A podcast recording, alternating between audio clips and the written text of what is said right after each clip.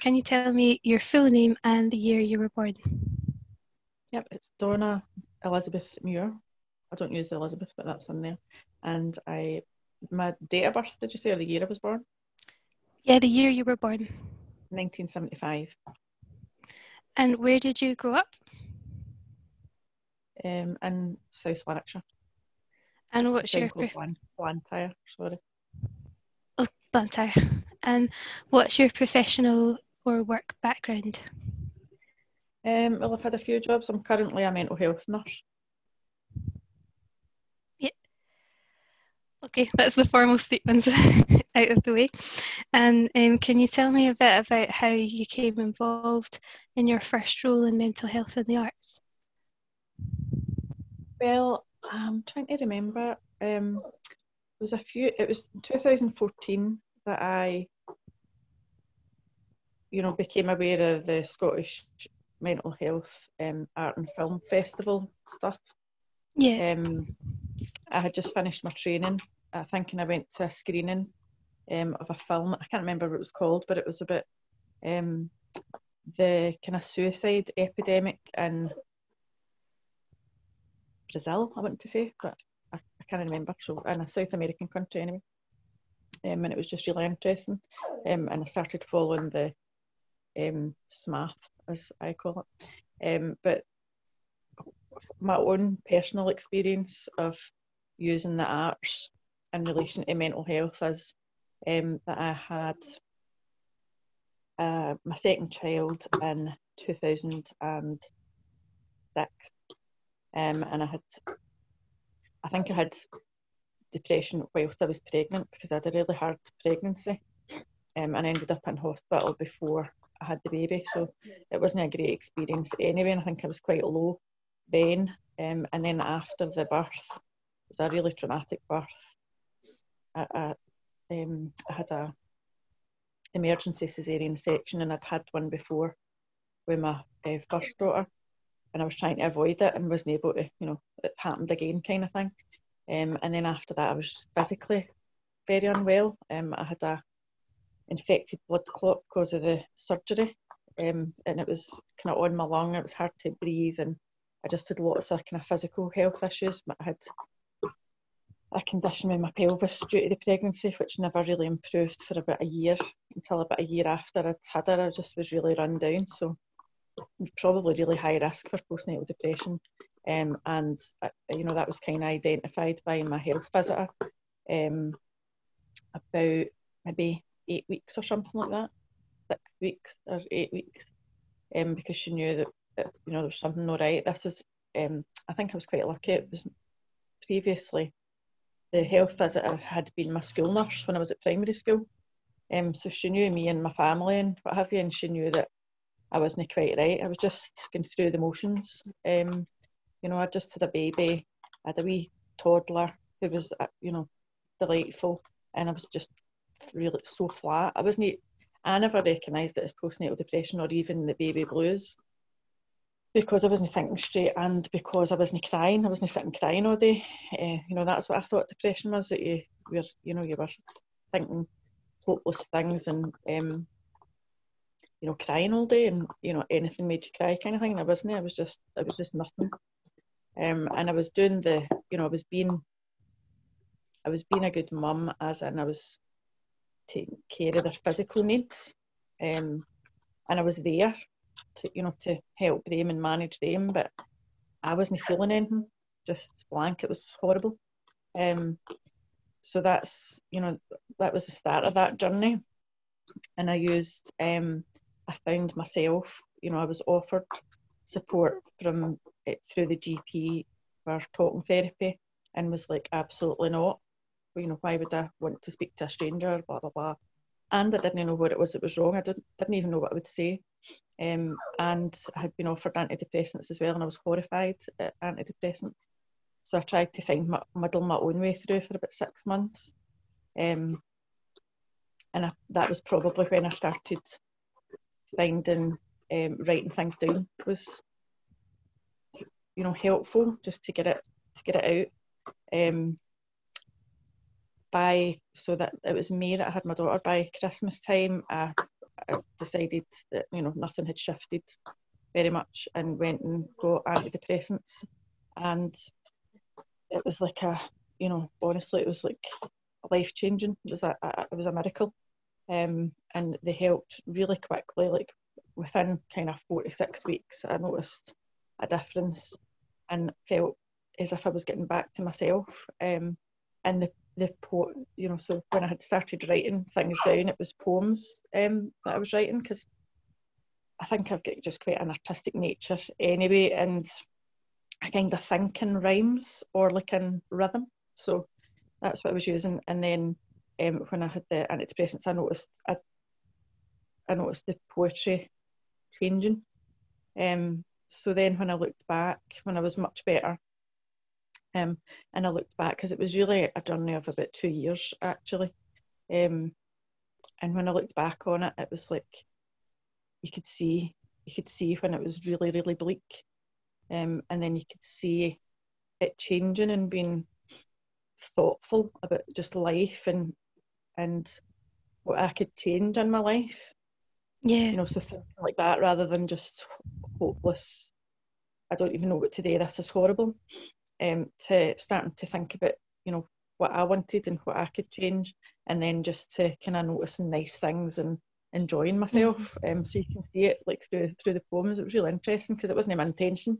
Um, yeah. you know, it's just kind of what happened. And then when I um, my job was part of the, the issue. So when my daughter was about two, um, I left my job because it was, you know, I'd went to counselling by this point, um, and realised that my job was a big part of the issue because it just was a pointless existence, um, you know, and it made me feel like that and I just felt like part of a machine that I didn't want to be a part of. Um, so I left that and I thought, what am I going to do? Um, what do I want to do?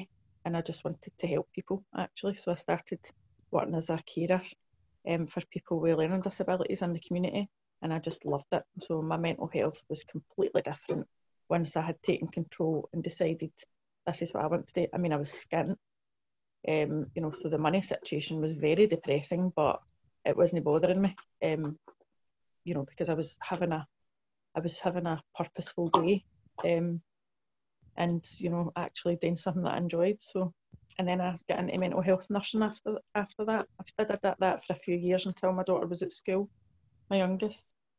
Went to school and then I went to uni to do mental health nursing, partly because of the experience that I'd had. Yeah and two really interesting things I picked up on. Um, one was so it sounded like you just naturally turned to writing poetry at a time in your life where it was really dark and really um, quite awful for you. Um, was that something that you just naturally picked up, or yeah. was it something that you'd heard about or had access through community no, I mean this was so my daughter's fourteen now, so this was like nearly fifteen years ago, and yeah. um, you know the the internet wasn't such a big thing on my um what you call it, in my consciousness really, so I wouldn't have like googled postnatal depression and looked looked at it. it was you know there was help offered, so that's you know the NHS were very supportive. I just did not want that support, and I thought I can do this myself, and I just just kind of stopped. Um, so that's what happens to me when my mood, when my anxiety comes up or my mood goes down, and it's usually anxiety goes up and brings my mood down. But when that happens, or like anything, actually, there was um, I had a bereavement a couple of years ago, and the same thing happened, and I just had to stop and not do anything except for process that. Um, mm-hmm. So You're I think I reflecting. just found doing that. Yeah. Yeah. And just sorting it out myself, and it was when I was in the, the midst of that, like when it was really bad.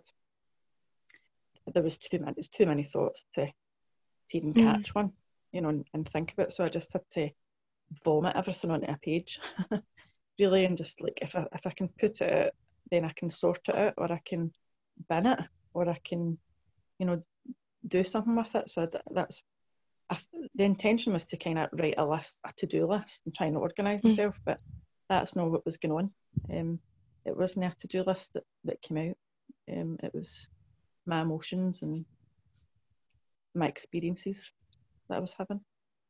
Yeah, that was the other thing I was going to say because it sounded like looking back at your poetry at different stages was like a timeline of your experience, your mental well-being. Mm-hmm. But I was just trying to find find a way to make myself feel better. So I suppose I must have found it. So I must have written about 50, 50 poems or something like that in that that kind of two or three year period. And then when everything was better, I never wrote. Very rarely write. I'll, I'll write sometimes. Someone will ask me to write something for like an occasion or like a wedding or something like that. Um, and I've always written poems for my kids' birthdays every year. Um, so I always write them poem. But apart from that, you know, I don't when when everything's cool in the gang, I don't need to to do it. I don't do it, and there's you know, I think they're um, quite good, and that they would people would be able to relate to them. That's an amazing body of work. Fifty poems. Yeah.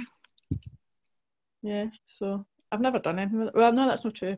I was involved with um, an organisation called the Hope Cafe for a wee while um, after I finished um, my training and before then it kind of fell away when I started a job because it was maybe about a year later or something like that. Um, I started a full time nursing job, and you can't really fit in volunteering when you're full time nursing on wards and all that. I was too tired, and I have to look after myself. So I don't try and be superwoman. I don't try and be perfect at everything, um, because that just makes you miserable. So I just hold my hands up and say I can. I can. um, you know, it was definitely a worthwhile journey, and it gave me. I, had the space to recognise my limits and use my strengths. And was that through the Hope Cafe? Oh well, through I was mentioning Hope Cafe because they had. Um, I've, I've I kind of shared my poetry with them, and they did like a poetry group and things like that. So, um, you know, I have done something with them, and um, I, I did a presentation at our. We had a what you call it a conference, a student conference, um, which the students organise every year. The nursing students organise every year at UWS, um, in Lanarkshire, and um, so you, you get people to talk and people to do groups and things like that and I volunteered to do a presentation on using the arts um, to improve your, your mental health, and I used um, my poems as a demonstration of how I had used it. Um, and I had put the poems in the kind of order of that journey. Um, and folk were, you know, the feedback was that it was really striking that they could see the journey, you know, the, the bleak beginning, and then they starting to kind of process things. Um, and then they've been back to I don't say normal because it's a new, a different normal. Um, so I didn't go back to myself the way I had been. I had obviously grown as well as a person and what have you, but um, you know, I was back to being happy again. Um, I would say that if folk could to describe me, they would say I'm quite happy and energetic and optimistic. Um, so it was a really horrible place to be for me. I it was, do you know, it was the, the worst thing. I remember in the, the questionnaire, um, you know, the depression scale, one of the questions was, you know, can you remember the last time that you laughed? And or when was the last time that you laughed? And I couldn't remember. Um, I, I was just, and that's not me. I laugh every day. So that was, yeah. that was the stinger. That one was the stinger. Was it? Um, so your presentation was separate. Yeah, um, but then as as I said, the Hope Cafe. It was basically it was so good. It was so, such a refreshing organisation to be involved in, especially when you're when you're nursing usually. So as a mental health nurse, I find that it's I am restricted by admin um, and records, um, you know, and keeping records and detailing every patient's every wee thing. Um, and you know, for from a mental health perspective, from my own perspective, if somebody had been writing down everything that I had said to them in detail on that, I would have not been happy. Um, but as a, as a mental health nurse, I have to do that. Um, you know, it's part of my job, and I don't have to write down every wee thing, but if it's significant to a mental health presentation, then I do. So when I when I think about that, it um, makes me uncomfortable for the for the patients actually. But as I say, as a mental health nurse, I have to do that. So the Hope Cafe was a drop-in cafe. So they had a cafe, say it was every Wednesday morning or something like that. Um, so you would just go along as a volunteer, and if people came in for support, you gave them support, and if people didn't come in for support, you didn't. Um, you know, there wasn't a pressure that they had to come along. You mm-hmm. didn't keep notes on anyone. You just remembered them for the week before because because of you know the the human element rather than that you had to record it for your job. So um, the Hope Cafe was a great experience, and and they put on groups and things like that. And one of the groups that they'd started was a poetry group, so I participated in that, um, and kind of used my experience of writing poetry and just kind of shared. I think that they published a wee um, book of poems as well. It was stuff that we had done in the, the poetry group with the people that came along and the volunteers. So it was good. And what year was that roughly? It was probably 2014 or 15. Right, so around about the time you were you were doing your training there. Yeah. Or you'd finished. Um, I had finished my training in 2014, like say it was September or something like that, and I got involved with the Hope Cafe just quite shortly after that. Um, and I was involved in for a year or two um, until I had to get my a, a full time nursing job because I took a wee break. Um, I just did some agency work for a for a while because I needed a bit of a break at the end of the training. It was quite intense. So yeah. And was it a mix of practitioners or was it just um, like medical staff or that were in the running cafe? it? Yeah. Um, it was actually a girl that started it. It was two women that started it, um, and one of them had come in and done a lecture on rap. Do you know the rap like, thing? The, music. No, the W.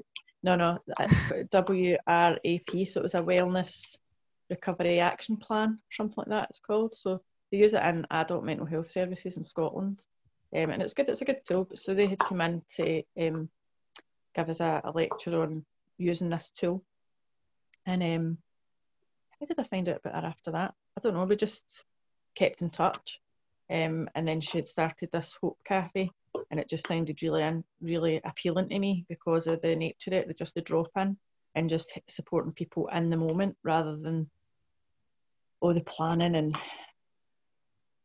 the machine that is the NHS, um, you know, and, and the things that you have to do, you know, as a registered practitioner as well. Um, there was just a bit of freedom for that because it was just in the moment help. So I just get involved. I can't remember exactly how it came about, but um, so the the two women that started it were peer support workers, um, and they were working in a hospital in Lanarkshire. Um, but they started this because the you know they had their own experiences, uh, mental ill health, and so they knew what was what, they would have wanted, um, and they they can they did it. Yeah, it's a good and idea. Just because I I don't know anything about it, um, is this based in the hospital or is it in a different building? No. It was in a um, church. She just had found space in a church in Lanark, um, like a church hall. Um, so, and they also had a place in Strathaven, I think. I went to say Strathaven. They had a hall or something there as well. But then they were doing at different time, various times. They've not been able to get accommodation. Oh no, then they moved actually for the church hall to an actual cafe because somebody gave them funding. Um, I think it was the parents of somebody who had um, died by suicide, and they had fundraised and gave money that they could have an actual cafe it was lovely. It was great. It was such a great project as well to work on. Um, but then, as I say, I kind of went my own way, um, and I think things started to fall apart with funding, and they didn't have a premises, and they were doing reach out stuff. Um, and then a lot of it now, obviously, we've had the COVID 19 situation, so it's been online. I, I, see that they've got an online presence. Um, so I'm not sure physically what they're doing these days. Mm-hmm. And just thinking back to your presentation, what kind of reactions did you get and from the audience? And um, so that was when it, uh, the, the conference. So it was a mixture of people attending. It were a mixture of students and professionals in um, the mental health sector, I guess, and lecturers and whatever else. And um, you know, it's quite exposing, obviously, because it's your darkest times, um, and you know they're very personal. But I, I had enough of a distance. I think that I was far enough away from the worst that I'd felt, and I had done a good job of processing it, and came out as a person that I wanted to be, and I was quite confident in that person.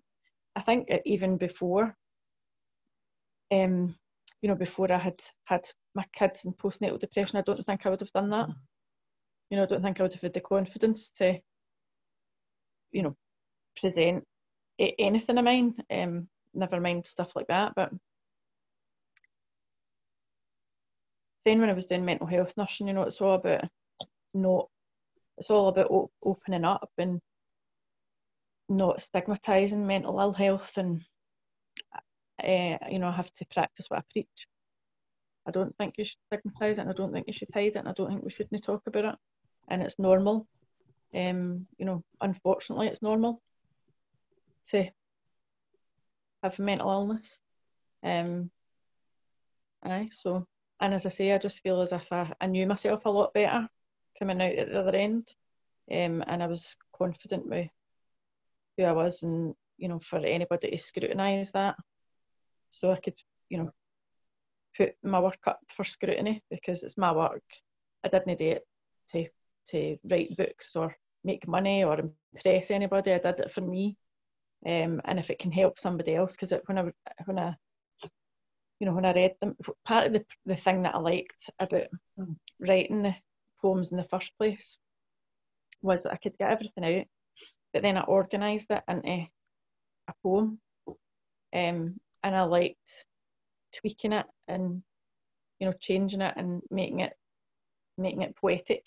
Um, so I like you know it distracted me from the the thoughts. Funnily enough, even though that's what I was working on, but it distracted me by thinking about where you know word placement and um, where to put breaks to make a rhythm and things like that. So that was part of the distraction. Um, sorry, I've been off on a tangent. I can't remember. No, no, it's really interesting. So, like, you probably said it in your presentation, but what impact overall did did this active like poetry have on your mental health? Do you think? Um, I think it was just I, I really got to know myself actually, and like see before I had had kids and had um that journey that I had to have at that time um, of getting to know myself better so that I could manage my own mental health. I, I probably didn't spend much time by myself. Um, you know, if you ask my my sister and my parents and my husband even, um, you know, they would they would they would probably still say, "Oh, you couldn't live by yourself, or you couldn't go on holiday yourself, or whatever." I absolutely could. I couldn't have when I was when I was younger. You know, I needed people all the time. Um, ever since I was wee, you know, I think since I was five, if I could get somebody to sleep over, or if I, you know, it was always I hated breaking away from pals, or and I, or else I would go and stay at my grand's, or you know, I was always up to something, and, and it was always related to people. But and certainly in the last few years, um, you know, kids take so much of you. Do you know what I mean? Your time is just any spare time you've got is for the kids. Um, and now any spare well even then actually I used to have to have time for myself just me I didn't need to think about anybody else. Everybody else was sorted. I was confident that they were everybody was safe and fed and um, you know entertained. And I would just go and take myself off to have some Donna time I called it. Um, You know, so I, I literally would, you know, say the kids were getting what picked up to school by my parents or whatever, I, because I was working 95. um, I would just have a day off, like book a day off with my work, but not tell anybody. So just go as if I was going to work, but just go somewhere else and have a nice time. um, so I think it, I it just I made me more confident in myself just at that time to think about me and what I want and what kind of person I want to be and am I that kind of person? You know, kind of comparing that you know what I want to be with what what I actually am and making them meet up more because I wasn't when I was working in that job before it was a pension job. I mean, I don't know how how I got into a job like that because it's num- numbers. I'm absolutely shocking. I was rubbish at it. So the feedback I was getting was that I was rubbish at it. I was just trying to keep my job every day. You know, eh, the pressure of that and trying to trying to pretend that you were at least competent at something. Um, you know, it's a lot of pressure, and I hated it. You know, I didn't care if folk get their pension. I really couldn't care less about your pension, um, and it just felt like ridiculous. It was like a ridiculous job, um, and I felt as if I wasn't actually contributing to. It just wasn't who I wanted to be. So when I had the time, you know, unfortunately, it, it was a horrible. It started off as a horrible time, um, but I'm glad I had the, the time to actually think about what I wanted to do because I think lots of people don't. They just, you know, go to the next thing, the next thing, and you know, keep a job that they hate because this, that, and the, the other. Um, but I just couldn't.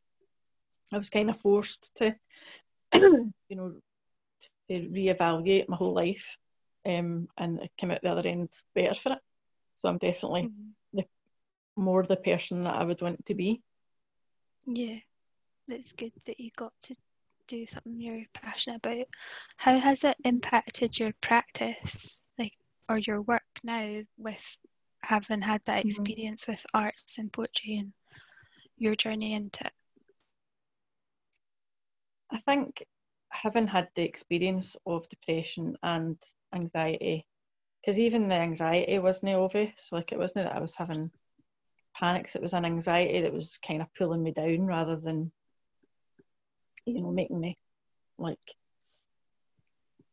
you know, that kind of high intensity. So it, wasn't that. It was just it made me kind of stop, um, and went into low mood. And I never was suicidal. It was never on my radar. I just I just never thought about it. Um, but I I can, I can see how, how people get to that point. It's just not something that I'd thought of. Um, thankfully. Um, but now when people are describing their experiences to me. I work with young people and children, and I think sometimes they find it hard to articulate things, or they, depending on what age they are, they might think that it's, you know, that's a weird thing, um, and or they might say something that makes me think they've been there, but they're not saying they've been there, and I can I can say, you know, I don't say in my experience you know, because it's affected me every time. Sometimes I do. Um, Self disclosure's a very personal thing, but I use it if if it's going to be useful. Um, I use it with parents quite a lot actually because I work with young people. Um, I, I work with families as well, and you know, I'm able to say, you know, I know that this happens when somebody's feeling like that or whatever, and they can they can open up a wee bit because, or if I say, you know, I've been I've had a, you know terrible time with anxiety and low mood and I, I know what you're talking about that empty feeling. I think people find that hard to describe mm-hmm. and people who haven't had it find it hard to understand it. Um, but that's kind of where I was just that nothing flat um, and it becomes unbearable for people. Um, so just I think sometimes hearing that somebody else has had that experience um, is good and I'm just really thoughtful about how I word things and how I push people. And that's not to say that I don't push people, because I will push people to say, you know, if you want to change, you need to change something, um, because that's what I've done.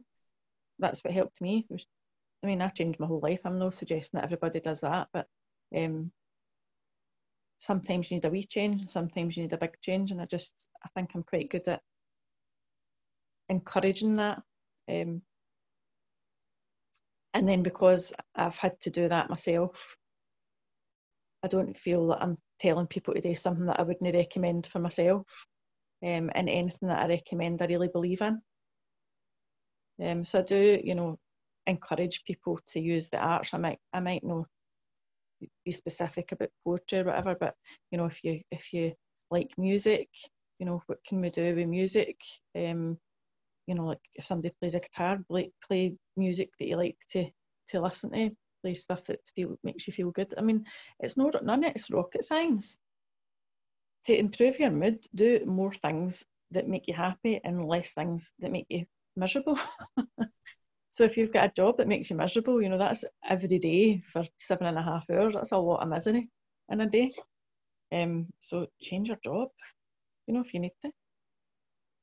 Mm-hmm. If you get people that make you miserable, get rid. if you can.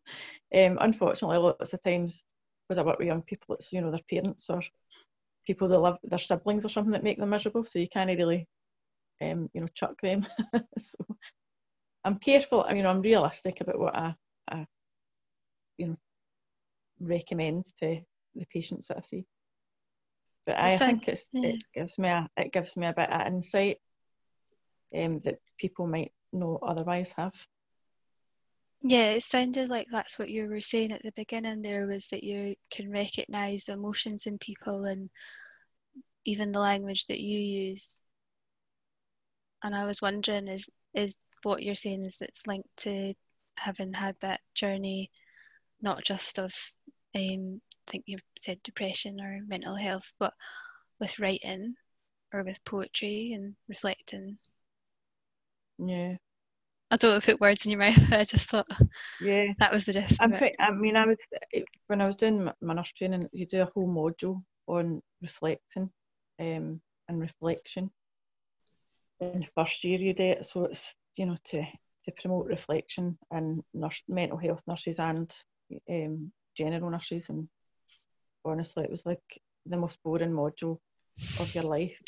But it was about using models to reflect and whatever else, and then you have to write like an essay about reflecting. Honestly, it was just horrible. But um, I'm quite a reflective person anyway. I, I realised when I started doing this, um, and I'll reflect, you know, in the situation, and if I need to, I'll reflect after it to think again, like it's that it's that meeting of things. So that's the nurse that I want to be, and I think that I am and this is the nurse that did the things, um, you know, and I want them to, to be. So I, I'm quite, I'm quite a perfectionist as a nurse, and I don't promote perfectionism, but you know, I'll lose my job or I could end up in jail if I don't do it perfect. Um, so I'm quite, I'm quite there with the, the nursing, um, you know, with my practice. Obviously, I'm not perfect because I know everybody's perfect and you might miss something, but I think I get the important things and and I'm I'm present with the people that I'm working with at the time. I mean, I might have another hundred things that I'm supposed to do that day, but when I'm in a session talking to someone, that's that's where I am, and I'm, I, you know, sometimes I can be in a lot longer than I should be. So as a as a nurse working in that organisation. I'm definitely not perfect, mm-hmm. but as a nurse practicing the way I want to practice, I'm closer to that. That makes mm-hmm. sense. Yeah, and does writing and poetry help you to be present and be in the moment? Or I definitely, I, I still um, read poetry. I write, I write sometimes, as I said, like mostly for birthdays or things that people have asked me for. But I feel as that it's like um, I think like a lot of poets, you know, actual poets, that they, they write when they're in a crisis. Um, you know, and you don't get happy poems for them. I mean, lots of poems are thoroughly miserable. Um, you know, most of the best ones are pretty miserable. um, but when you know if something happens, I know that I've got that to to do. Um, I keep I keep saying to myself, you know, I must I must write something when you know, even though but I, life's so busy, um, I hardly get you know time to to read a poem. Never mind um, write one. So maybe yeah. when I've got more time, I'll find myself writing, and it, will not be miserable. I mean, some of the poems are pretty dark, um, but there's other ones, and they're just aye, they're just nice. It was you know coming at the other end, and I probably did have more time. Um, it's just working full time, two dogs, two veins. Um, it's it's a lot, and I'm yeah. no superwoman, so I don't I don't try to be. I have tried no, I've not tried to be superwoman, but I had quite a lot of things in the go at the one time, um, because I like to I like to get involved in stuff and I can't help myself. Um, and at one point, I was volunteering for the Hope Cafe. I was in, involved in a political organisation.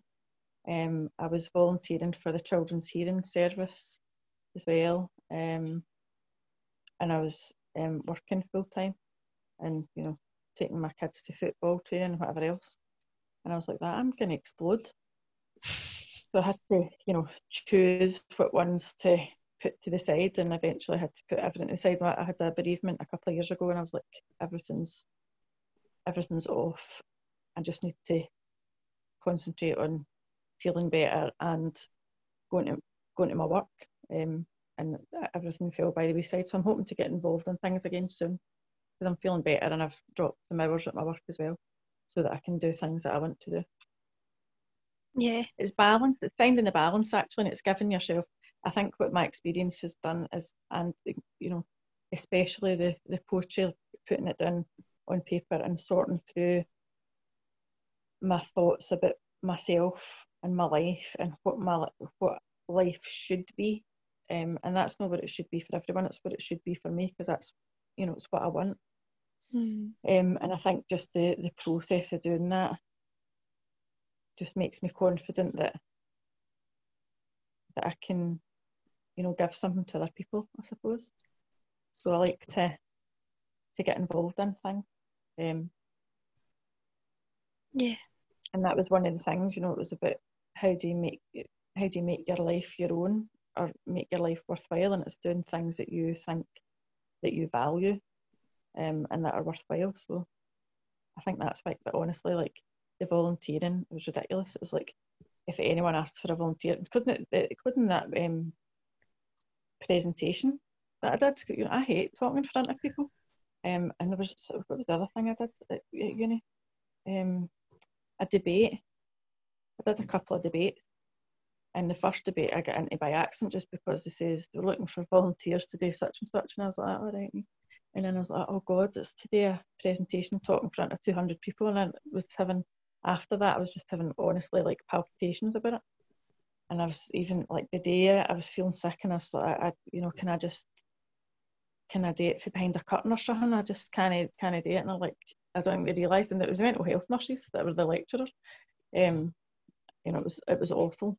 And then I volunteered to do a debate in third year, so that was in first year. And I volunteered to do one in third year, in my final year, because I wanted to um, get better at doing presentations because I realised it was a real um, something that I really struggle with, and I don't want to struggle with things. So I, made myself do more presenting, um, and I don't, you know, I'm very self-critical about my presenting. So um, I think I don't think I've got better at it, but other people might say different. Mm-hmm. And just jumping topic a wee bit here, but when you were saying earlier that young people that you work with sometimes feel a stigma or they don't feel normal, how would you say, in your experience, that attitudes have changed? God, I think they've definitely changed, but I don't know that it's been that positive a thing, to, if I'm honest with you, from my perspective. Um, so I think there's definitely um, more talk about mental health and mental illness, and it's okay to talk about it, and that's much better. I'm not saying that it's okay in every circumstance or every setting, um, but I think that it's definitely on people's mind and on people's um, lips. You know, people talk they talk about it. As I say, working with young people, they seem most, you know, seem okay to be coming along to health service and they don't they're no bothered about their pals finding it and whatever else. Um, so they're no. I'm not saying that they, they don't like promote it or anything like that. Well, maybe some maybe some do. I don't know. I'm a very strong believer in the recovery model um, in mental health and illness. I and I think because I've recovered to the extent that I have, um, I'm quite enthusiastic about that with the young people that I work with, and especially young people. That's why I started mm-hmm. working with young people because it was a bit more hopeful.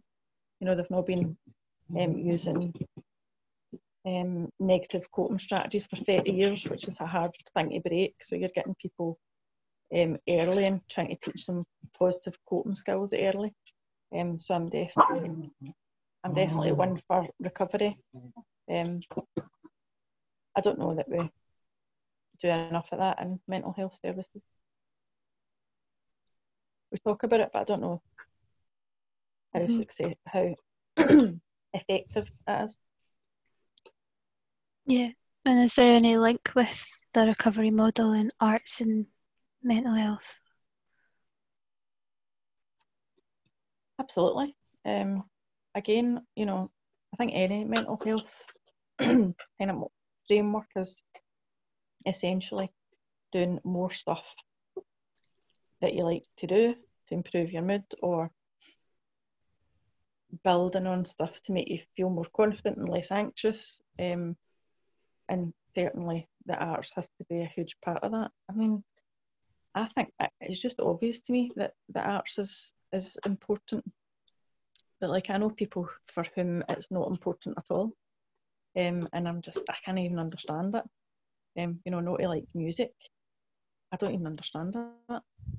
Um, you know, that's a that's a, a toughie for me. Like, so when I say to people, you know, what about listening to music that you like? I don't like music. And I'm going, any music? No, and I'm going, I'm just gobsmacked.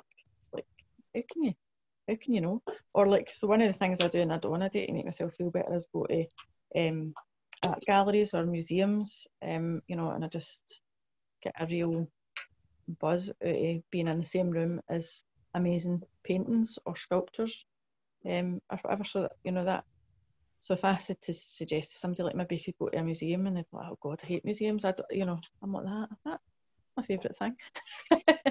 so I am not quite so understanding when um, people are, are kind of rejecting the arts. I suppose I, it is the first thing that I suggest to people. Well, it's a balance again. Like you need exercise, you need a good diet, you need good sleep, but you need to you need things that you get a buzz off, um, or that you just enjoy being around. And the arts is definitely that for me. I mean, I'm a big reader as well, so like I'll speak to young people about reading books or listening to audio books or something like that. So literature is probably my favourite thing.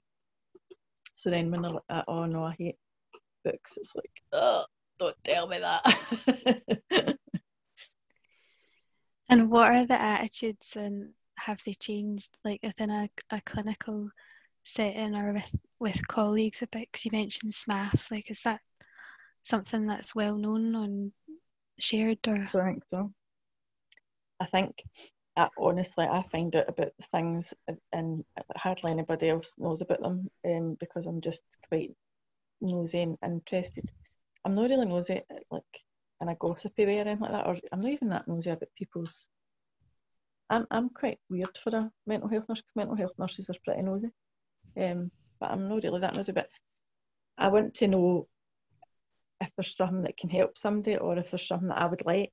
So like the, as I say, I don't know how I came across. It's just the things that I follow probably on um, social media that that lead me on to other things. But um, like I went to that um, screening of that um, film as I was talking about before, and there was like I don't know if there was even ten people there.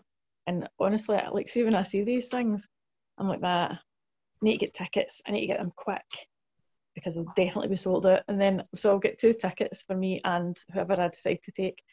And they're like, Donna, do you really think it's going to be sold out? And I was like, definitely, because why would you know where to go to this? Um, and then we get there and there's like a handful of people. and uh, it's a shame. It's, it's such a shame. Um, but I no, I don't think it's it's very well known. I, I share things when I see it on. I think I get posts on Facebook um, from from there, and I try and go to events and things like that if, if I can. But I haven't been for a while actually, just with commitments and whatever else. But I think it's a great a great thing. Yeah. Um, was there anything in particular that I've not touched on that feels important about this? Um, it's probably probably working with young people. I'm thinking it would be a great thing to get um, young people involved in it because I think that it was definitely one of the important things that changed my life when I was in a really bad place. Um, and I don't think that you can discard the arts as, you know, an add on. Um, you know, it was absolutely probably the thing that shifted, it kept shifting me because it was that process. And it doesn't matter if you're writing a poem or if you're painting a picture or painting pen pictures or um, even just journaling or whatever floats your boat, you know, making things. Um, I think it's really an important part of that journey to to keep moving on. And I don't think I could have done it without using that actually. Yeah. So like where would where would you like to see mental health and arts in the next five years, the next ten years? I think I would like to see it being specifically on the agenda um, rather than, as I say, an add on, like people doing it if they want to do it. And I'm not saying that we should be forcing people you know, to go to an art class or something like that, but if it's aye, if it's on a kind of the agenda, a kind of political agenda even, or um, just kind of planning services agenda, then it's going to get more resources put its way, and then it can reach more people.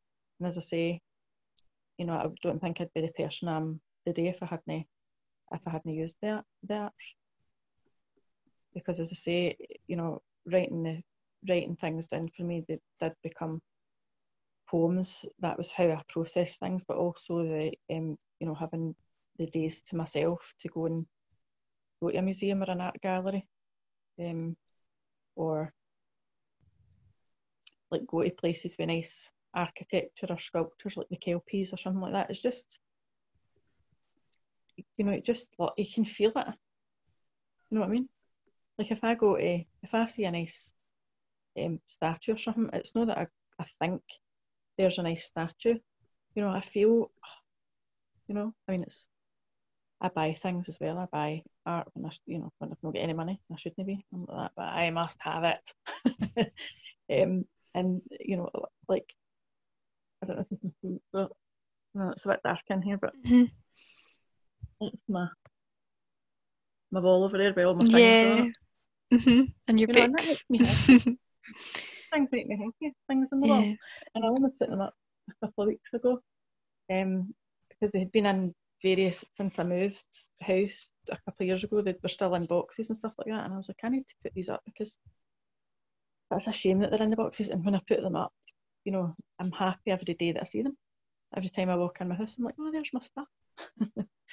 um, and they've you know, each thing's either got a story or you know, some some things are just lovely, um, and I just get that buzz for it just being lovely, or I get the buzz for remembering the day that I bought that thing, or remembering Like I've got a, a friend, got an artist to do painting of um, a picture that I took when we were out for the day. So my friend doesn't keep very well. Um, and we went to the seaside for the day and it was a gorgeous, gorgeous day, so funny. Um, and we just sat, it was a Donna day, um, and I was going to the seaside and my pal, I said to my pal if she wanted to come because she's not doesn't drive or anything and doesn't really get the opportunity. I said, but you can only come if you don't talk to me because it's a Donna day. So we're not doing like chat chat and all that. This is, you know, can come, but you can just sit beside me kind of thing and keep quiet. She's like, oh, that's brilliant, that's brilliant. And we went and so we had the picnic, you know, the picnic chairs, camping chairs. Um, we took them right up to the, the water and it was bloody miles away because the tide was out. So um, we took them away out and. I had a picnic bag, um, I had a towel, we each had a towel and we had them on the chairs and I had taken a we weren't sitting in the chairs and I had taken a picture of these two chairs just sit on the beach um, and she got a painting done of that day because it was on it was like two or three years ago and we still go on about it. I remember that day that was brilliant. Um, so I've got one a painting of that and it just reminds me of that lovely lovely Donna day that I had um, and you know lifts me up again. So I'm always I'm now I'm very careful about my mental health and that's the that's the first thing that I address um, and if it starts to slip, it's the you know I fix it. I would I would probably leave a physical um, complaint for much longer than I would leave a mental health complaint. When I thought, and see when I go into places that doesn't have anything on the walls and script, you know, I just think it's um, sad or clinical because I'm a nurse obviously. And a lot of kind of clinic rooms you don't have anything. So when I go into a bare house, I'm like, oh, and it's all tidy and minimalist and all the rest of it. But maybe get one one thing in the wall or something to look arty. Um, but I'm like, oh my god, it's so sad. Wow. Where's all your books? Like I've got far too many books, it's ridiculous. Um, but I would, I I think it's weird when you go into a house and there's no books or any any other personality lying about or on the walls. I th- I need it. Mm-hmm. And how do you encourage people to integrate art in their lives and I, I probably don't like have a specific agenda to do that. Um, but my family's quite artistic. Um, so my sister she writes she writes short stories and poems. My brother's um, my brother's really artistic for drawing and painting. Um, my cousins and a, a professional artist. Her dad, who's the, the, uncle that I lost a couple of years ago, um, was a professional artist. And we've got loads of musicians, and so we're quite arty people and photography. And you know, I've I like um, photography as well. Actually, I would promote I promote that to people who are interested in that. Like um, I get a lot out of that, and again, it's the it's the like the tweaking of the, the poetry. It's like looking for a, a shot and taking your time and being in the moment and thinking what would look what would make that that there, what would make that look nice.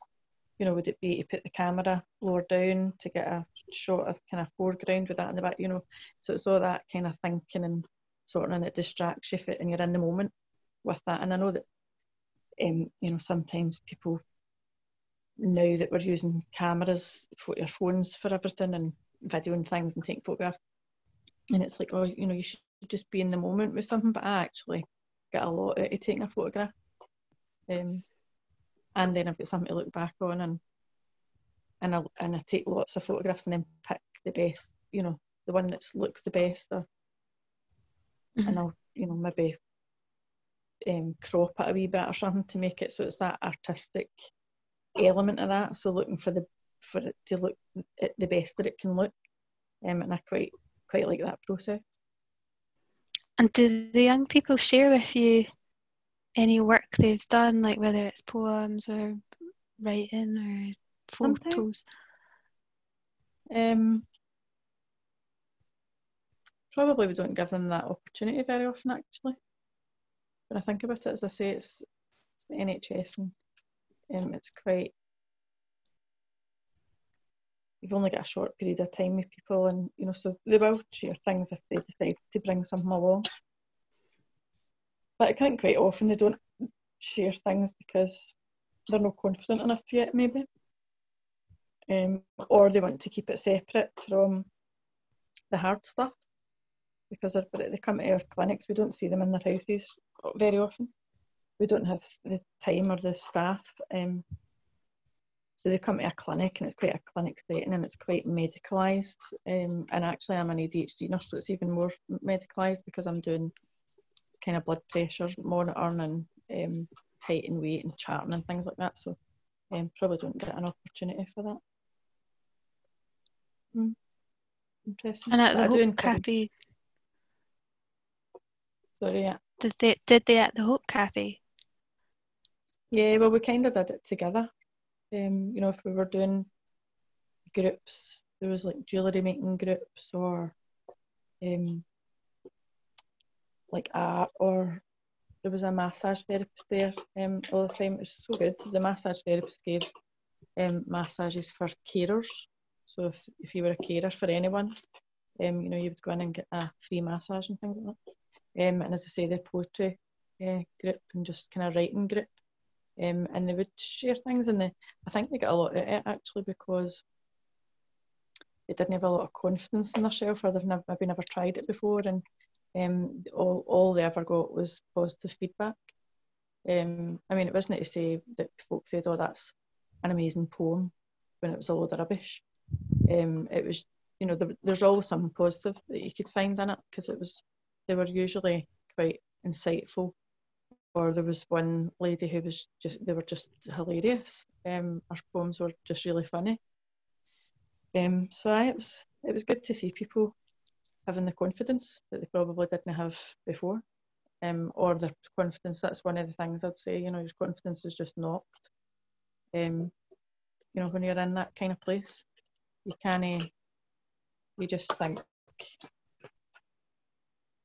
that you can't do anything and you're rubbish at everything, really. You know, I can't even get out of my bed, I can't even do that massive pile of laundry. Um, you know, I can't even do my dishes. So you just sit down on yourself. So to you're building yourself back up for that. Um, and how you do that is on the positive a lot of it is the positive feedback you get from other people. Okay. Yeah. I've kept you for quite a while, so conscious of time and I know you've got stuff to get back to. But thank mm-hmm. you so much for um for sharing so much detail and um, really taking time over it. I really appreciate it and it will be um, really good for this project as well. All right, it was nice to talk to you and thanks for listening yes. to me rambling on. That's okay. Thanks for sharing so much. Okay. Okay then. Nice to meet you. Bye. Bye. Okay, bye.